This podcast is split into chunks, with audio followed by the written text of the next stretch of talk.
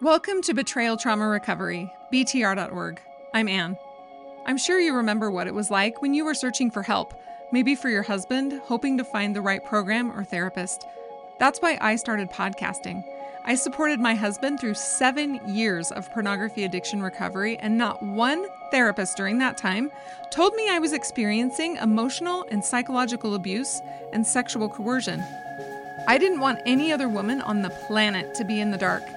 If you're like the majority of my listeners, you're experiencing the type of abuse that's invisible and difficult to wrap your head around. Your husband is using porn or having affairs or lying to you, and you're getting the same bad advice about how to improve communication or your relationship. If you need support from women who totally understand, check out our daily group session schedule at btr.org/group. We'd love to see you in a session today. One simple anonymous way to help spread the word is to click, follow, or subscribe to the Betrayal Trauma Recovery podcast on your favorite podcasting app. While you're there, every five star rating helps make this podcast more visible and will help save other women from getting the wrong kind of help, like a couple program that will make this type of abuse worse. For those of you who follow or subscribe to this podcast, thank you so much. Your support means so much to me. Here's a five star review we received on Apple Podcast. She said, I wish I'd found this podcast sooner. Nine years of enduring lying, manipulation, gaslighting with my porn addicted husband. So, for years, I've been looking for support and for someone to understand my situation. This is the first podcast that is truly catered to women who are in an emotionally abusive relationship. I have never felt so understood. I have never understood fully that emotional abuse is real and that it happened to me until I listened to these podcasts. Thank you guys so much. I hope that you have an idea of how much you've impacted my life, and I can't imagine how many others. Again, if you haven't yet and you're so inclined, go to the podcast, rate it five stars, but also leave your comments. It really helps isolated women find us. Center for Peace had a new year long program start recently.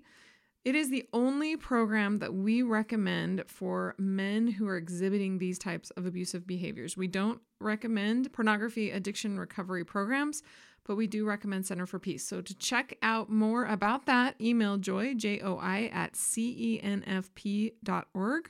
or go to the website, which is cenfp.org. We have Anne Basham on today's episode. Anne has worked in both the legislative and executive branches of the federal government, as well as government relations in the private sector, where she advocated on behalf of human rights issues such as violence against women, child welfare, human trafficking, and genocide. She began her career working on Capitol Hill for a U.S. Senator, but most recently, Ms. Basham was the senior advisor at the Department of Justice for Victims of Crime, the largest federal funder of anti human trafficking efforts in the United States. OVC allocates over 6 billion in federal grants and other projects and Anne helped develop strategies to help victims of human trafficking, sexual assault, violence against women and children, and elder abuse. Throughout her career, Anne has served victims from all over the world, helping them safely leave dangerous situations, navigate the legal system, and secure safe housing and trauma recovery. With a master's degree in education from the University of Virginia, Anne understands that education is truly the best form of prevention against human trafficking and other threats to children. This is why she is especially passionate about empowering children, parents, and frontline responders to effectively recognize and respond to human trafficking. Welcome, Anne. Thank you so much for having me. Before this episode, we were talking a little bit about how trafficking and grooming and things like that intersect with narcissism and the type of abuse that I talk about on this podcast all the time, all day long, every episode. So, as we talk about trafficking, where you see some of these intersections or overlaps, or that you're like, it's the exact same thing, I would really like you to kind of bring that out of the woodwork for our listeners, since all of our listeners are married to men who use pornography. They're married to men who exploit women by viewing pornography. So, as we talk about that, I, want both of us to remember that so we can always bring it back to our listeners and what they can do and even how it can help them in their own situations. So, let's talk about what human trafficking is and then what grooming is. Because I talk about grooming on this podcast in terms of what um, men do to their partners, trying to make them look like a good guy. Talk about grooming in the context of human trafficking.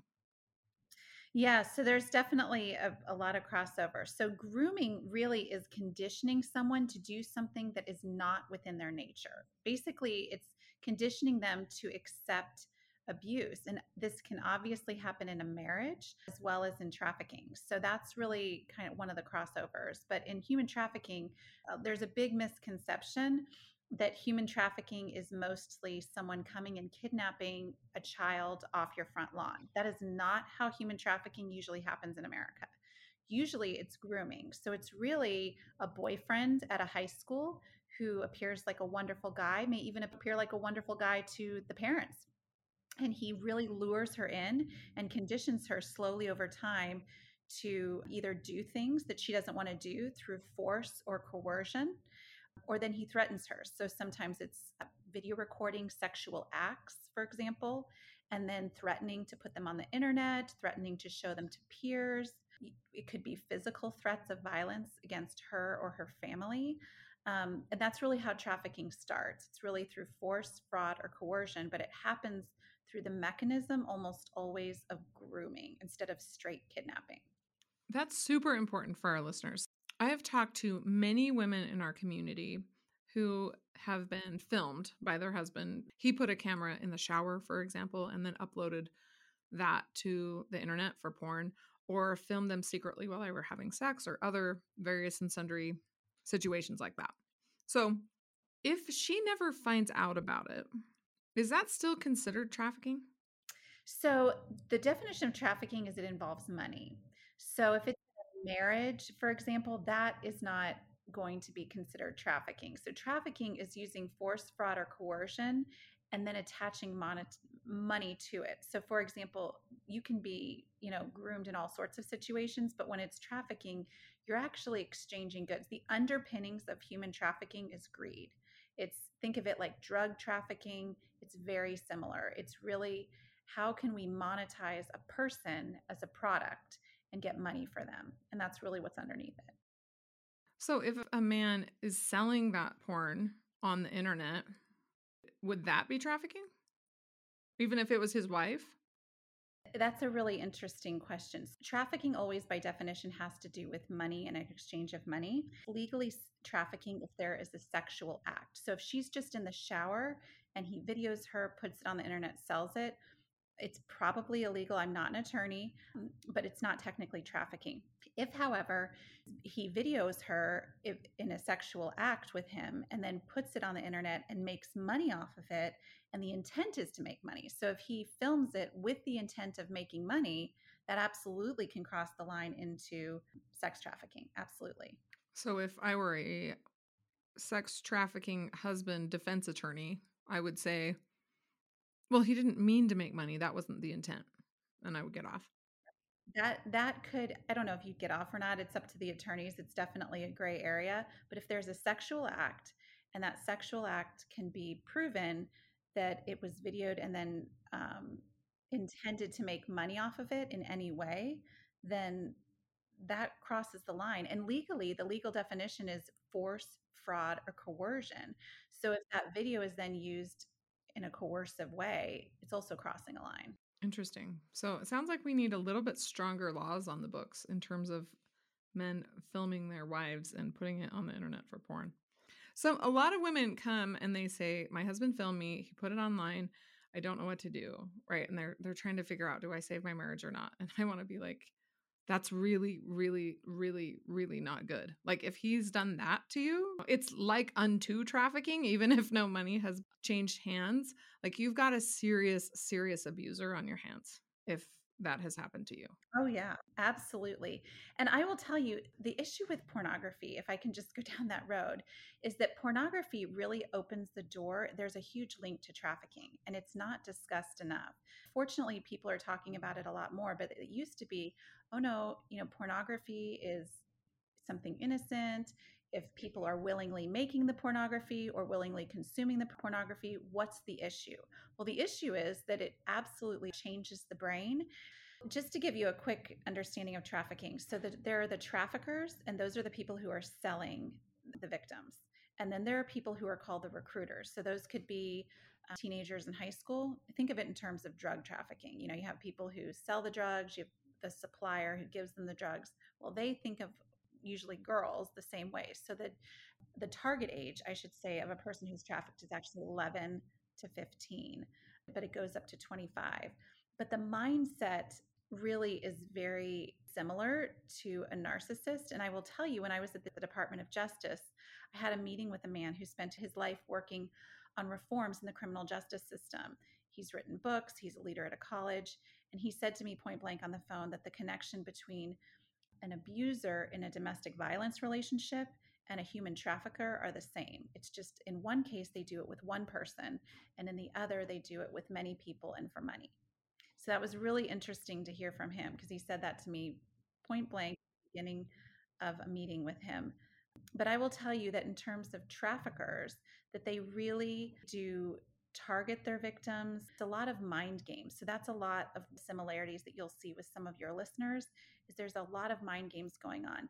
And you don't see many people who are purchasing the victims. So you have the traffickers, the recruiters, and then you have the buyers if they don't have a pornography problem first. Think about it. Pornography conditions your brain, and what you see on the screen, then you naturally want to act out.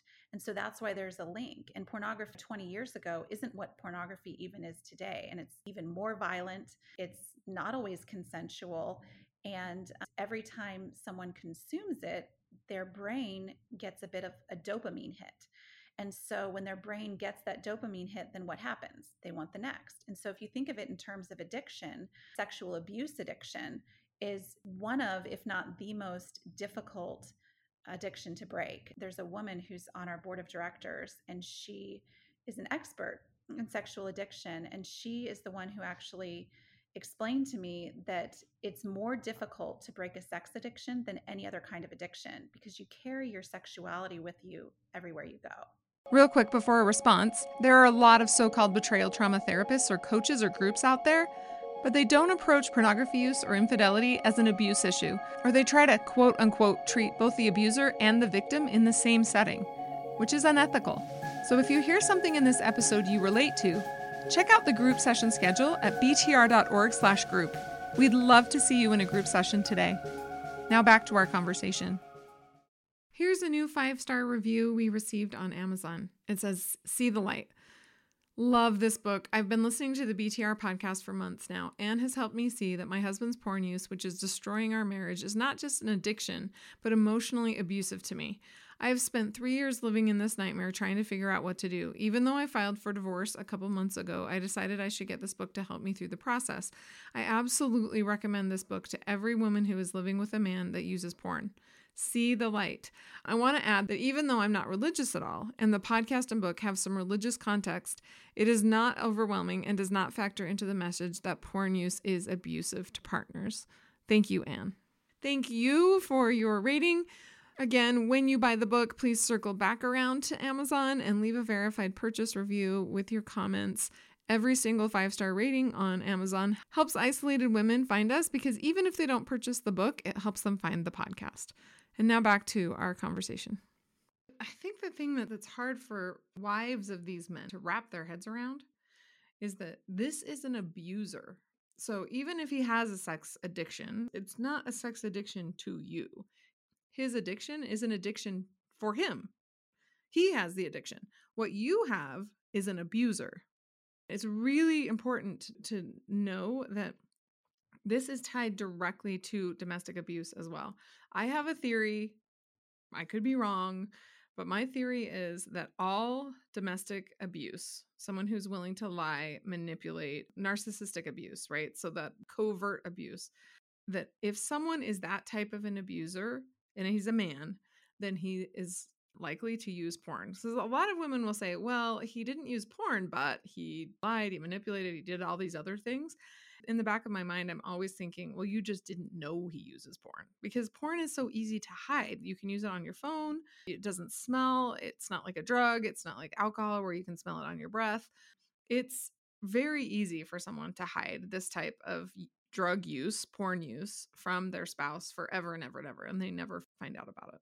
Oh, absolutely. I completely agree. Because there's this sense that a human being is not really human, right? That they're a drug, that, they can be bought or sold, that they can be manipulated.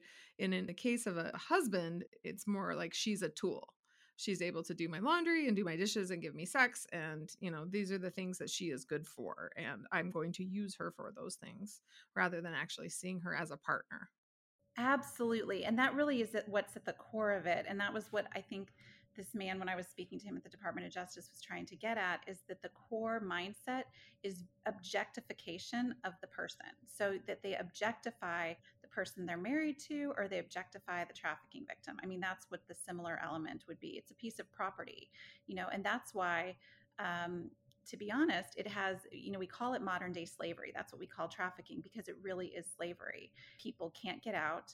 They're literally trapped they are stuck in that situation that always starts with seeing someone as property and not seeing them as really equal to yourself in value or in worth. Something you said reminded me of our listeners as well. You said that traffickers play mind games with their victims to get them to the point where the victim is willing to do something that normally they wouldn't be willing to do in terms of pornography, I think that that is actually the case as well in so many cases that there is a producer of the pornography, perhaps a trafficker or some type of person who's producing the pornography, who's played mind games with the victim in order to manufacture her consent. So she would say, Yeah, I gave consent yeah, I, I said I would be in this porn film, but she doesn't realize all the mind games that she's experienced, all the manipulation, all the coercion. She's not aware of all of that. So she actually thinks she has given her consent when she really has been manipulated and coerced. Would you say that that's accurate? Yes, absolutely. So when I say this relates to our, our listeners too, there's nothing more consensual than saying yes to getting married, or people assume that, right? And so they don't realize that just because a woman is married to a man, they assume that she said yes, she was able to give her consent. People don't realize that, that she gets manipulated and coerced and all of these things, says yes, but then continues to be lied to, manipulated, coerced throughout the marriage for not just sex, but other things. So I think that that's really important to think about too that people think that if you give your consent, it's not abuse they don't realize that people are being abused into giving their quote unquote consent when they're actually not giving consent at all. Oh, absolutely. And you know, coercion can happen in any form. So it may not be trafficking per se, it may not fit the legal definition of trafficking because there may not be an exchange of money, but absolutely people can be coerced. And I have worked previously in my career just in violence against women. And I can tell you that was very frequently the case that certainly by the end of the relationship, there would have been a lot of coercion. They would have done many things that they thought they would never do. And actually, it kept them really stuck in the relationship. We see that even in trafficking. So, very interestingly, when you see trafficking victims and safe houses and homes for these victims, oftentimes there are locks, you know, not just normal locks, but real security on these facilities. And I remember when I first visited, I thought, oh, this must be to keep the traffickers out. No, no, no. It's not to keep the traffickers out. It's usually to help keep the victims in, especially if they're under the age of 18, where they don't want to be trafficked. They're glad to be out. But at the same time, there is this feeling that they have to return sometimes because of various reasons or various factors. You know, there's an enormous amount of fear and see that all the time with with the commonality of just narcissism. Let's talk about some of the signs of human trafficking in your children or in your community because a lot of people think of trafficking as like if you, your child got trafficked so you never saw them again. But from what you're saying, your child could be trafficked right under your nose while they're still living in your home. Yes, the woman who actually heads up our parent coalition, her daughter was uh, trafficked right out of her own home. So, here in very wealthy Fairfax County, one of the wealthiest counties in the country, right outside of Washington, D.C., parents were married, all of those circumstances. So, what you're saying is this is not who you imagine as being trafficked. No, no. This is not who you imagine being trafficked. And I will tell you, this woman has come forward and is public with her story, but I know of plenty of these scenarios that are not public and will never be shared publicly for the protection of the identity of the daughter, you know, who was involved and the family who was involved. Let me tell you, there are names that your listeners would recognize and their children have been trafficked even out of private schools, which is shocking to people. Like how could this happen to people with intact families and the profile of what we think fits a trafficking victim isn't always there. I will say, just victims in general, they can be very compassion focused and very kind. And actually, some of the greatest strengths can also be some of the things that are perceived as weaknesses. When you say that the victims aren't always what you think or not what you think at all, that's also true of the traffickers, I'm assuming. That you'd think, oh, a trafficker is supposed to look this way, right? He's not supposed to be wearing a white shirt and tie. He doesn't go to church. He doesn't have a good job, you know, these types of things. And I don't think that's the case either, right? So many traffickers look like an upstanding member of society. Yes, so there's the traffickers and especially the recruiters. So sometimes they are gang related, but not always. And the recruiters often are very charming. I will say most of the time, these people are very charming, very charming. They can do a lot of the love bombing, which I'm sure your listeners are familiar with what love bombing is, but you know, where they shower them with gifts and flattery and attention and you know fill all those needs and through the love bombing you know the victim just says this person is so wonderful. You know they're getting all their dopamine hits you know wow this person's just checking all my boxes. And unfortunately the trafficker or the recruiter knows this and so absolutely they don't fit a certain profile. And i will say with that too the buyers so this was one of the most interesting things to me is you know you have the people selling it who's buying these girls that's really what I feel like the focus should be a lot is who is buying this. And I don't have the source of the statistic in front of me, so I'm not going to state the statistic explicitly, but it's a real statistic that a large percentage, I will say, of the buyers, and so I don't want to say the number because I don't have it in front of me, but a large percentage of buyers of victims are white evangelical males.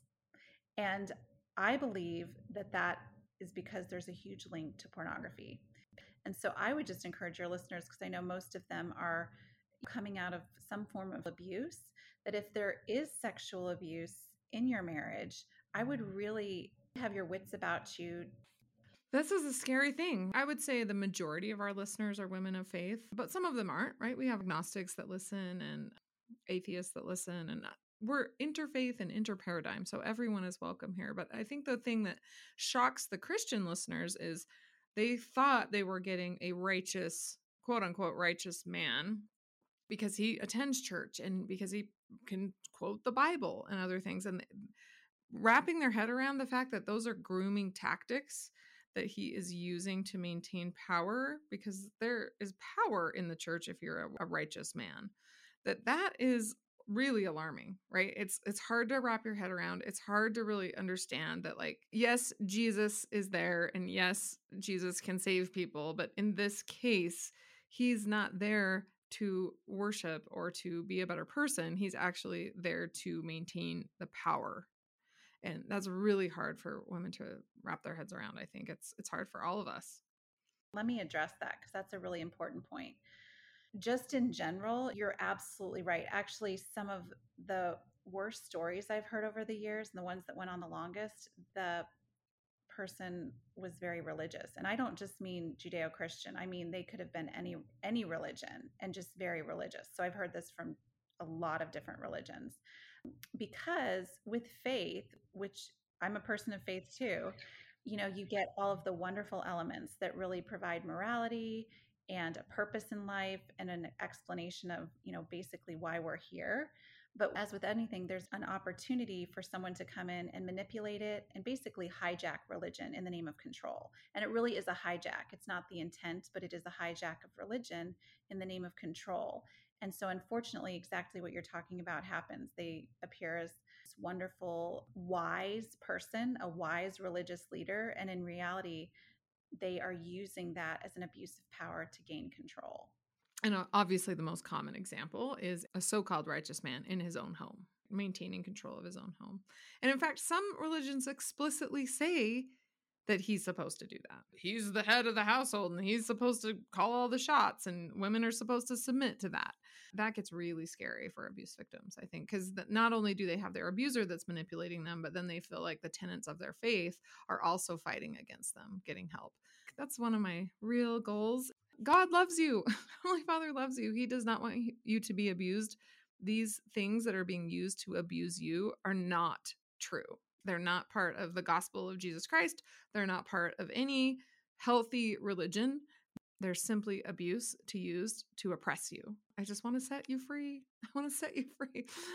I mean, I can just speak just as a Christian specifically. I will tell you that if we take just Christianity, for example, and we just look at the Bible, Jesus made it so clear. And you know, if you say, for example, just in the Christian religion, if you say you're a Christian, what does that mean? You're supposed to be a follower of Christ. Well, what did Jesus say over and over is that he really looked out for women and he really looked out for those who were victims and really vulnerable that those were the people that he really really helped and even the intent so in the US law and this is just US law when you go to a court they say to you, what's the language and what's the intent? That's how everything works. Okay, what's the language of the law, but what's the intent of the law? And the same actually holds true to some extent, especially in the Bible. It's, you know, not just what's the language, but what was the intent? You know, when Jesus said to the Pharisees, words on divorce, you know, or whatever was said, it mm-hmm. always comes down to what was the intent, because even in the New Testament, they look back at the Old Testament and King David is praised for breaking laws by feeding his own soldiers out of forbidden bread from the temple. So he took forbidden bread from the temple, fed his soldiers because they were in a crisis, they needed food. And he was praised for that, for quote, breaking the law, because what was the intent of the law? The intent of the law was to save people. The intent of the law was always to protect people, to save people. It was never for us to just serve the law. Right. And it certainly was not used in order to oppress, especially your wife. Miss Basham and I are going to continue our conversation next week, so stay tuned. If this podcast is helpful to you, please help us reach other women by following or subscribing and giving us a five star rating. Thank you for helping other women find us. If you've already purchased a copy of my book, Trauma Mama Husband Drama, please circle back and give it a five star rating. A lot of women are searching for books about betrayal trauma on Amazon and rating Trauma Mama will help them find this podcast, which is free to everyone. Your donations keep this podcast going. Go to our website, btr.org, scroll to the bottom, click on Support the BTR Podcast. And until next week, stay safe out there